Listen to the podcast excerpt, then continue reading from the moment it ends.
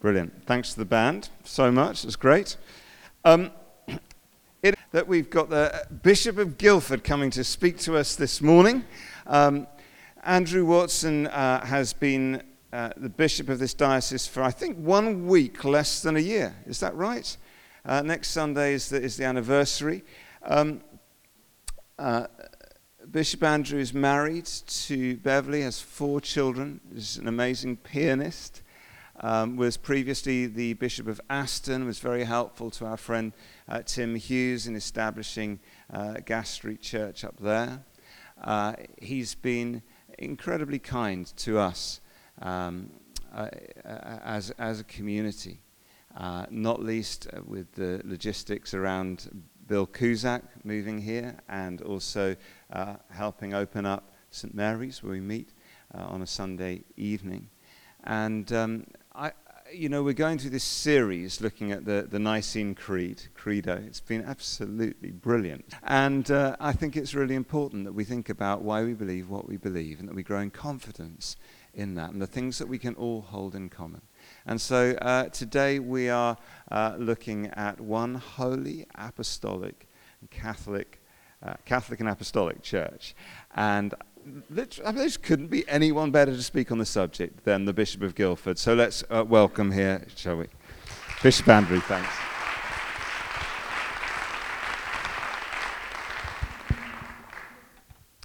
Thanks very much, Pete. Pete and I didn't uh, have a discussion about what colour shirt we were going to wear today, so it's pretty impressive. We're both wearing a very similar pink shirt.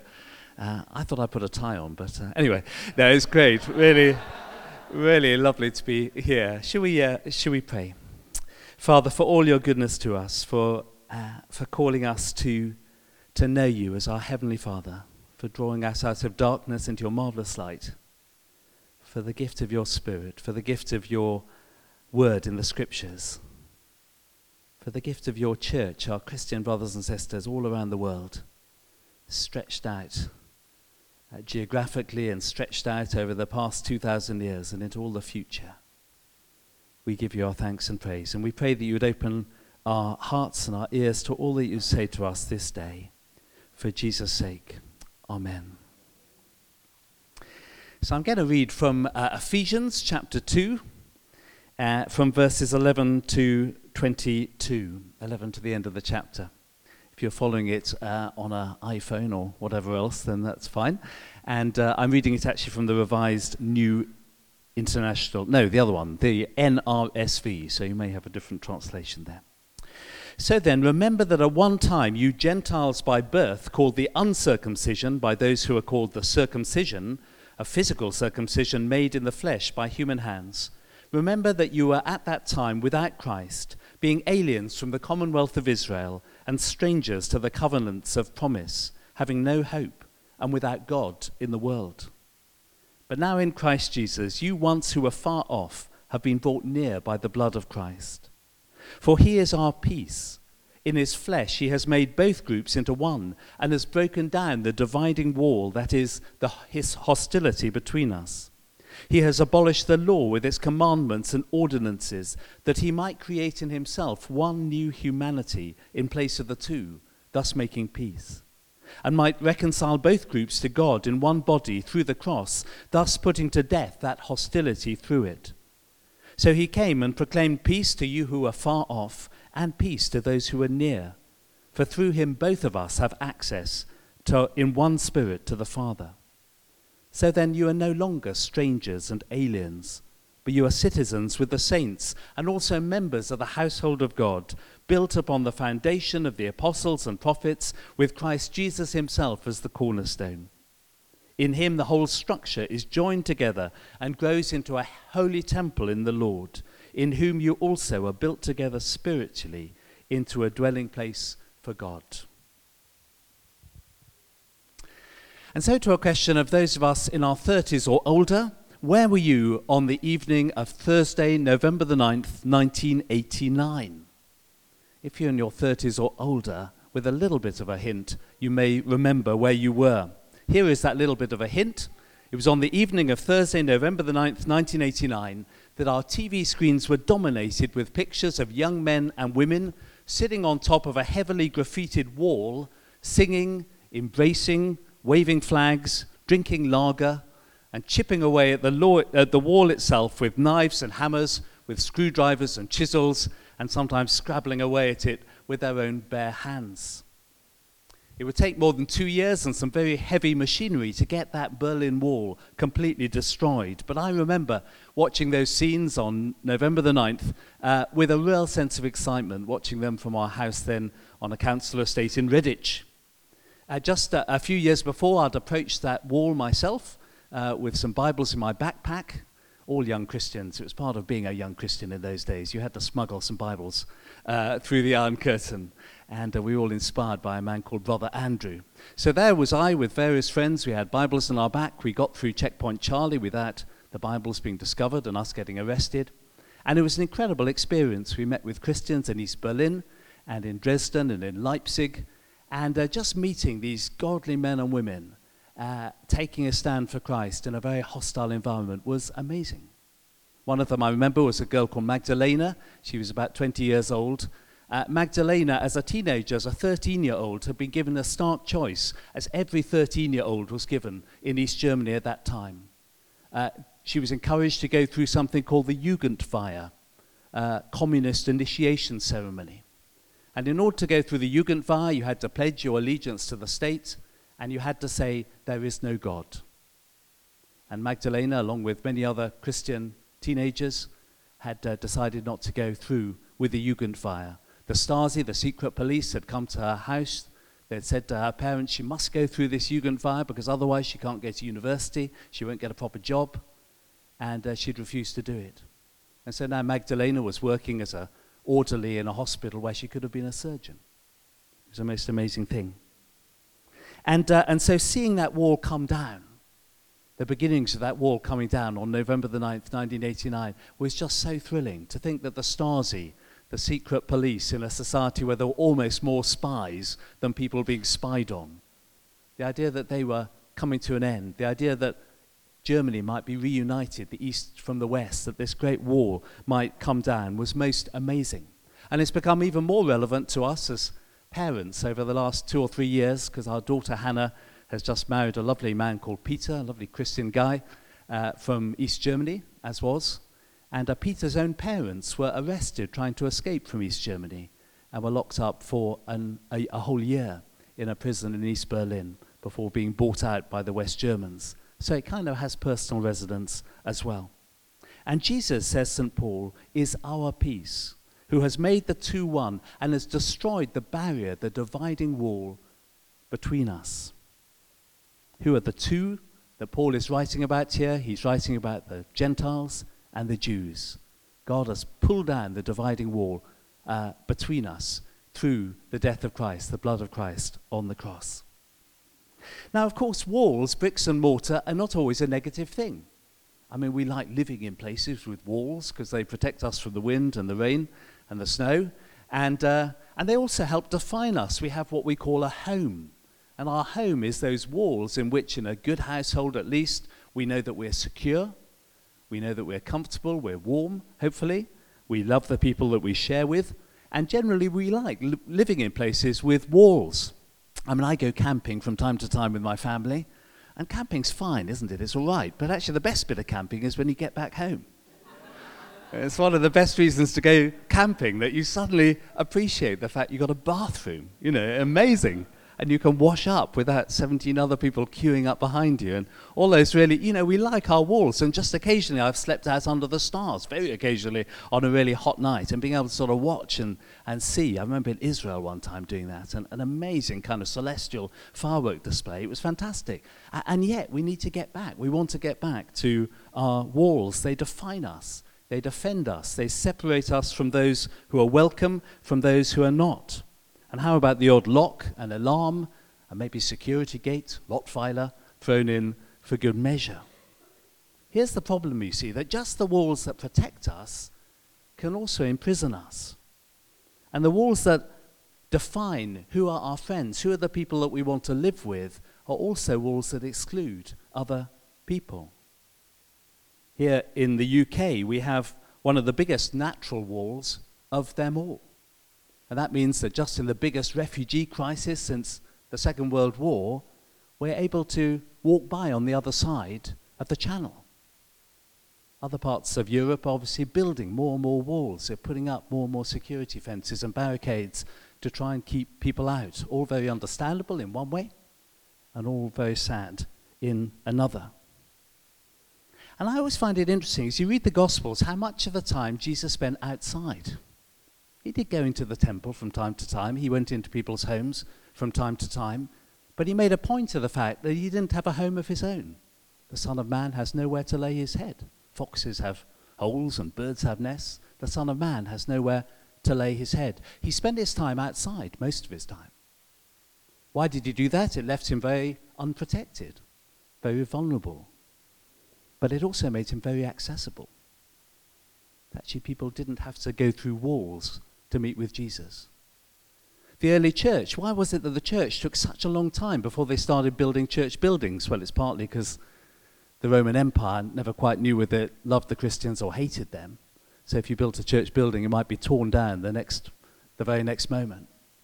But it's also because Christians in those days knew that living in a place without walls, meeting in the temple courtyards, where, which was basically meeting in the outdoors, meant yes, you were unprotected, you were vulnerable, but also people could join in. The Lord added to their number daily those who were being saved, writes Luke in Acts chapter 2. And here in our uh, reading itself, Paul is talking about this most powerful dividing wall, one of the most powerful ones in the ancient world, and that was between the Jews on the one hand and the Gentiles on the other. Now, of course, the Gentiles were vastly in the majority. And the Gentiles had also been dominating Israel for the best part of the past 600 years. And there was a big nationalist movement, as you know, in Israel wanting to throw them out, wanting to get rid of the, the Romans. And, and the Romans, the Gentiles, tended to think that the Jews were rather odd. They couldn't quite understand them. And the, the one thing they found most odd was that the Jews didn't have any statues that they bowed down to worship. They thought that wasn't any kind of religion. If you don't make pictures of your gods, then what kind of gods do you have? And you know, the Gentiles used to call the Jews atheists. Atheoi was their word for them. Atheists. They said, well, they can't have God. They used to call the Christians atheists as well for the same reason. They couldn't understand what was going on. And then the Jews, on the, on the other hand, they looked over the wall at the Gentiles and they said, well, we need to make ourselves distinctive from these people. We, we don't want to be like the Gentiles. So, what were the three things that made them most distinctive? They were circumcision, male circumcision. They were the Jewish law. We obey the law, all kinds of rules about the way you washed and the way you lived your life and there were the temple in Jerusalem. Those were the three big things that defined Israel, the Jews, over against the Gentiles on the other side of the wall. And yes, in the temple in Jerusalem, there was one courtyard where the Gentiles could go if they wanted to worship God, but it was the outer courtyard, and it was full of the noise of uh, and smell of cattle and, uh, and, and animal sheep being traded and money changing hands. It wasn't really a very worshipful place to meet at all. That was open to the Gentiles. But then there was a wall between that and the next court, the court of the Jews. And on that wall was a sign. And we know exactly what that sign says because they've just dug it up. Shall I read you what that sign said in between the court of the Gentiles and the courts of the Jews? It said this No foreigner is to pass the parapet and barrier around this precinct. Anyone caught will only have himself to thank for his ensuing death. That's friendly, isn't it? Imagine if that was on that door there. You know, it's not really very friendly at all. And Jesus, you'll remember, had famously taken a whip into the court of the Gentiles. He'd sort of turned over the tables. He'd got rid of the, chased them all out as far as he could. And as he'd done so, he'd shouted out, My house is to be a house of prayer for all nations, but you have made it a den of robbers one of the barriers in the temple, that curtain which separated off the Holy of Holies as you went further into the temple, was famously torn in two from top to bottom when Jesus was crucified, just a symbol of all that Jesus was going to do and had done through his death on the cross, just opening up the way so that, as we heard earlier from Hebrews chapter 4, we can have fu- uh, full confidence in entering into the presence of God. But in the end, Jesus' Jesus' vision was not simply that walls in the temple would be torn down, it was actually that the walls of the temple would be torn down. And Jesus predicted that that would happen, that the temple would be destroyed because this place that should have been offering all the good things that walls offer security and blessing and encouragement and a sense of family and a sense of home and hospitality and all the rest were instead doing quite the reverse. They were shutting people out. They were keeping Israel as far as possible from the Gentiles so that they could no longer be a light to lighten the Gentiles because the light was just kept in this small building. Well, quite big building. And 35 years after Jesus died, as you probably know, the Romans came and they destroyed the temple. They just bashed it all down. And there's just one wall left. It's still left today. It's called the Wailing Wall. And uh, faithful Jewish people go to the Wailing Wall and they pray and they weep. Just the one wall left.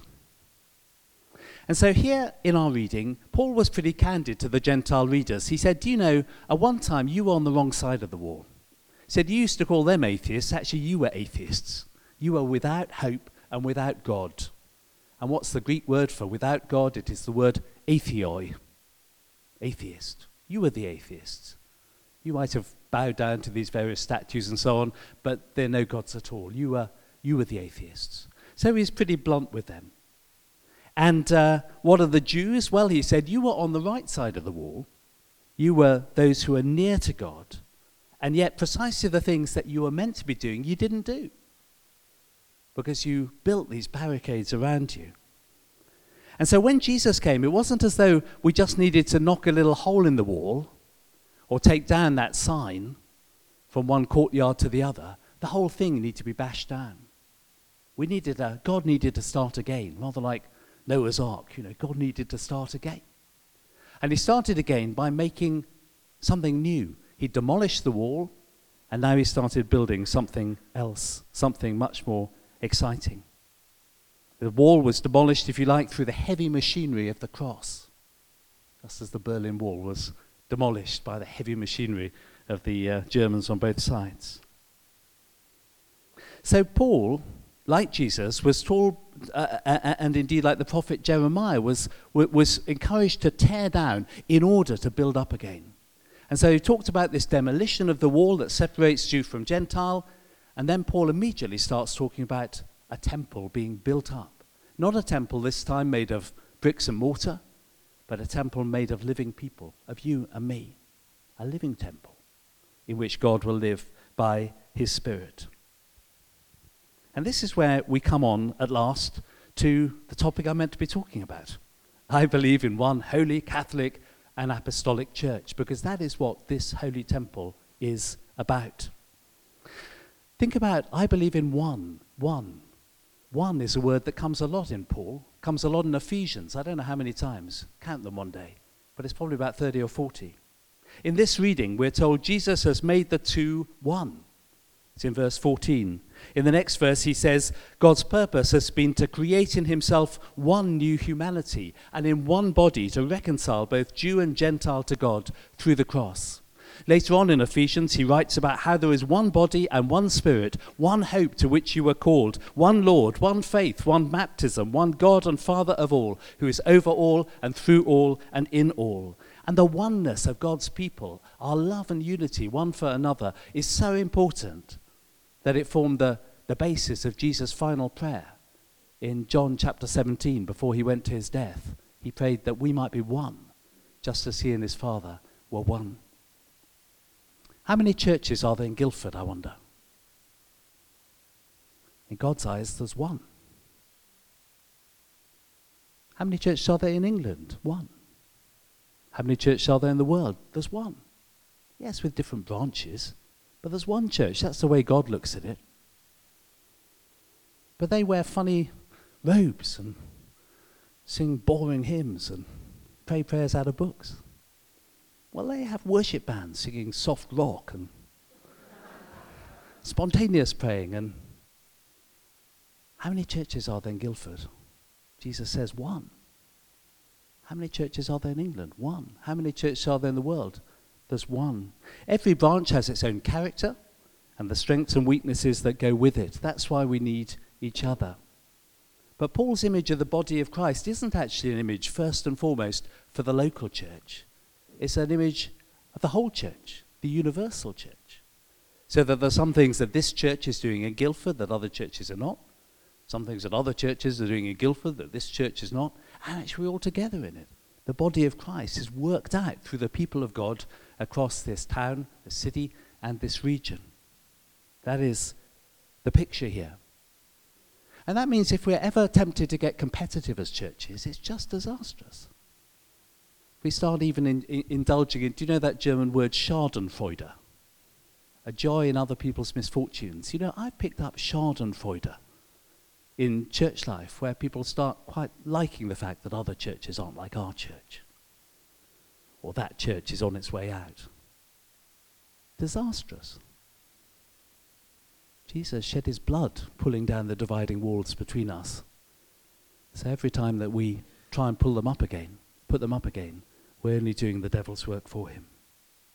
So, one church, holy, one holy Catholic and Apostolic church, one holy church. In verse 21 of this reading, Paul speaks about how this new building, this building made of human beings, not of bricks and mortar, is joined together and rises up to become a holy temple in the Lord. What is the definition of a holy temple? It's quite simply this, says Paul it's a dwelling in which God lives by his Spirit.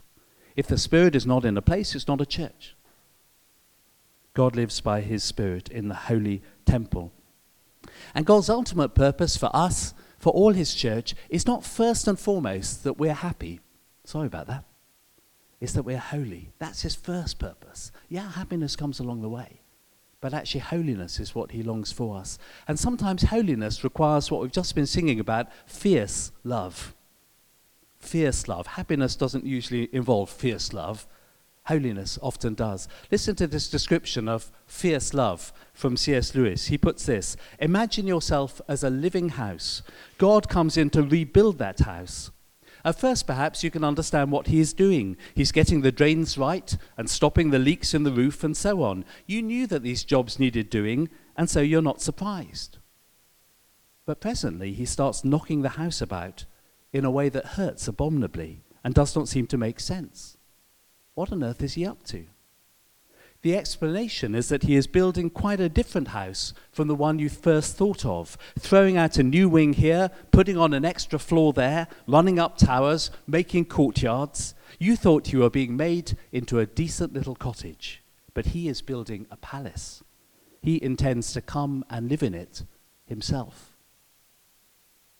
One holy Catholic that's a word that we don't find in our reading, and we might choke over it when we say the creed, if we do, because we confuse it with Roman Catholic. But in fact, the word Catholic, in Paul's understanding, lies right at the heart of God's great demolition and rebuilding project. When we speak of someone having Catholic tastes, it means that they're not fussy. They'll eat anything. And Jesus wasn't fussy. I don't know whether you noticed that in the Gospels. Jesus really wasn't fussy one bit. That's why the Pharisees and others got so fed up with him. They said, You need to be more fussy, more discriminating.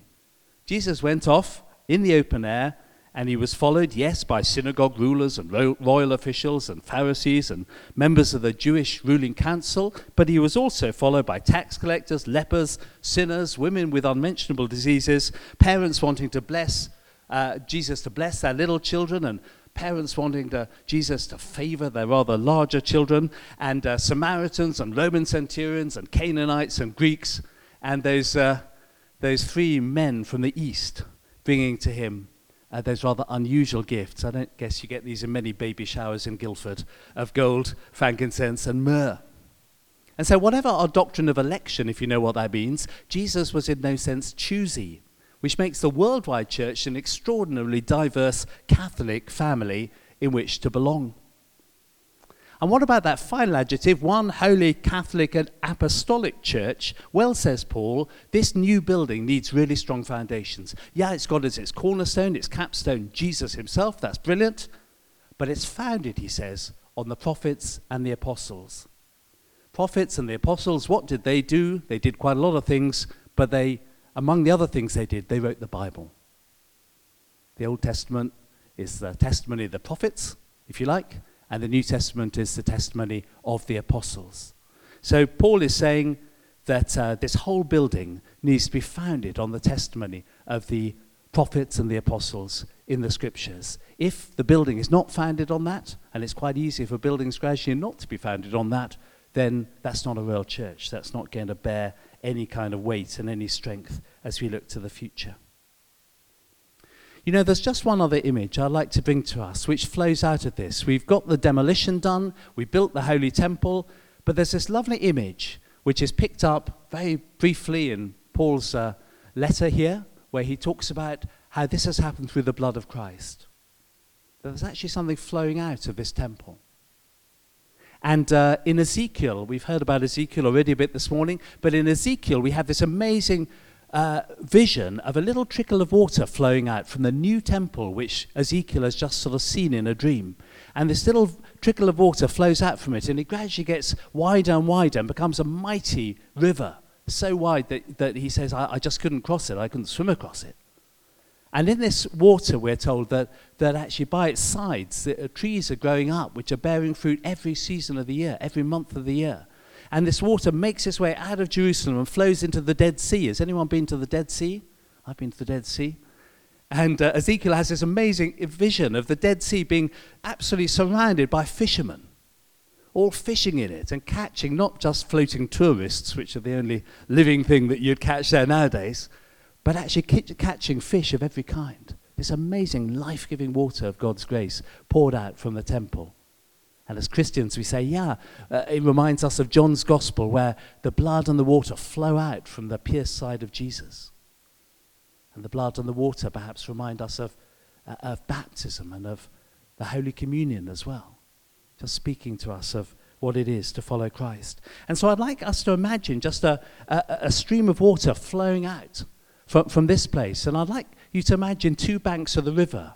And, and without taking this personally, you are the legalistic bank okay, this bank is full of, of law abiding, good law abiding people. You are all sort of head boy and head girl at school on this side. You know, you've always done the right thing. You've always worked hard. You've, you know, you've been there. You've been religious. You've, uh, you've done your stuff. And on this side of the river, I'd like you to imagine you're the really lawless ones. Okay, you really messed up at school. You sort of stuffed it all up. And uh, you've been sort of vaguely trying to get your way back. But uh, life's been one great party. It's been brilliant in many ways. But but it's been quite challenging. A- and down the middle of this, I'd like you to imagine this river of grace flowing out from the altar in the temple, flowing out from the, the body of Christ.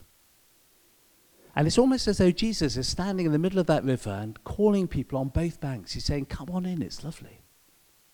And the trouble is, there's a bank over there, there's a bridge over this river, and those on the, on the legalistic side every now and then think, Well, it's time for me to have a midlife crisis. You know, I've been too good all my life. So I'm going to go over the bridge onto the lawless side. And every now and then, the people on the lawless side, they think, well, I've just had enough of partying. You know, I need a bit of detox. You know, it's Lent after all. So, so perhaps I need to go over the bridge the other side and, you know, taste a bit of, is that the right way around? Uh, uh, uh and, you know, and, and, and have a bit more discipline, a bit more sort of rigor in my life. And Jesus says, no, don't go over the bridge. He says, come on in. Come on in from both sides. Come in into the river of grace because this is the place. And all the way, if you read the, the Gospels, you'll see Jesus calling people like Nicodemus in John chapter 3, the legalist, come into the river of grace. The very next chapter, he's with a dodgy Canaanite woman, a Samaritan woman who's been married six times and is now living with someone who isn't the husband, and says, You come on in. And there's this amazing Catholic assortment of people swimming around in the river of, of grace. As a child, I used to love that word light. And I partly love the word light because I was fascinated with how it was the opposite of both heavy and dark. And as the sort of light shines on the river of grace, it's as though Jesus is saying to those who are weighed down by the heaviness of legalism, the heavy yoke, you know, come on in. And those living in the darkness of lawlessness, come on in. You know, come on in, experience the light. Come on in and experience uh, my grace, my love, my blessing. And so we have this very diverse group of people. And sometimes the ex lawless in a church rather uh, envy the ex legalist because they say, You know your Bible so well. You know, from a child you were brought up to read the Bible, and we wish we knew our Bibles like that. And sometimes the ex legalists rather, rather envy the lawless. They say, Well, you know, your testimony is so amazing. Whereas my testimony, you know, I used to chew gum in the evening service. You know, it doesn't, doesn't quite cut it really when I, when I hear your, your testimony. and kind of envy sets in. But Jesus says, no, don't envy, just come on in. Come on in. And you tend to find when people start sort of backsliding, when they start going back to, they'll go back to where they were. So the, the legalists just go back to being a li- little bit legalistic. And the lawless go back to being a bit lawless. I remember I worked in a youth club in Islington for a couple of years, and we had a guy called Evan who became a Christian wonderfully. And Evan, before he became a Christian, used to rob betting shops. That was his sort of job. And uh, uh, about a year after Evan became a Christian wonderfully, I, I, we had a phone call from the police saying he'd just been caught robbing a betting shop. And I thought Christians don't rob betting shops. It's not the way Christians behave. And then I thought, well, what happens to me when I start backsliding? Well, I just drift back. And my bank was more this bank. So I drift back into sort of judgmentalism and pride and all the kind of things that, that were true of me before I became a Christian that I'm tempted to, even now today. And Jesus says, Come on in, it's lovely. You don't have to be burdened by the endless sort of self justification on the one hand, you don't have to be uh, burdened by endless self harm on the other. You can come and join in. So, whether it's the broken down wall and the building of the temple, whether that captures your imagination, or whether it's the river of grace sort of trickling out from the temple and getting bigger and bigger and wider and wider as it goes along, my prayer, I guess, for each one of us is that we might find our place within this extraordinary worldwide family which Jesus calls the church. We, we can't be proud belonging to this family because Jesus isn't choosy. He's not fussy. He's invited us in anyway. But this is a family where all barriers should come down and where we're splashing in the water together. Doesn't mean that the church is one holy Catholic and apostolic. A lot of the time, it's a sinful place made up of sinful people and if we're not sinful people, then, uh, well, bless you. Come and meet me afterwards if you're not. Uh, I'm not sure the church is for you, actually, if you're not a sinful person. But, uh, but God says, you know, I, it was never my intention for you to, to do this thing alone. You know, I want you to be part of my body. I want you to be part of my family. I want you to be part of this holy temple made of living stones. And while this vision of the one holy Catholic and Apostolic Church will never be perfected until we go to meet with our Lord in glory, how important that we do pray and work for that vision to become more and more and more a reality. Not just for our benefit, not just so that we can boast, I belong to a family of two billion believers, but for the sake of the world that God loved so much that he sent his only Son for its redemption. Shall we pray? Father, for all your goodness to us, for this incredible body of Christ, bride of Christ, army of God, church of God that Jesus purchased with his own blood, for calling us to be part of this one holy Catholic and Apostolic Church. We give you our thanks and praise. We ask, Lord, for, for one another. We pray especially for any among us just uh, who haven't jumped into the river yet. Lord, help us to do that, we pray, whatever our background, wherever we've come from. Pray for any who've been Christians for a while and yet somehow we've, we've lost that sense of your grace. We've been swimming back to the bank from which we came. Lord, help us to swim in the flow of your love and your grace, we pray. And we do pray, Lord, for that river of grace to flow out from this place to bring great blessing to those uh, among whom we live and we work, the communities, the streets.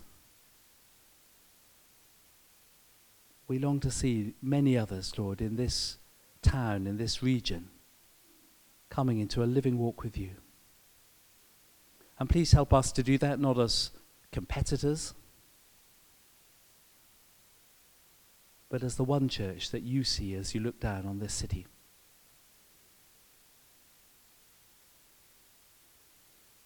For we ask these things for Jesus' sake. Amen.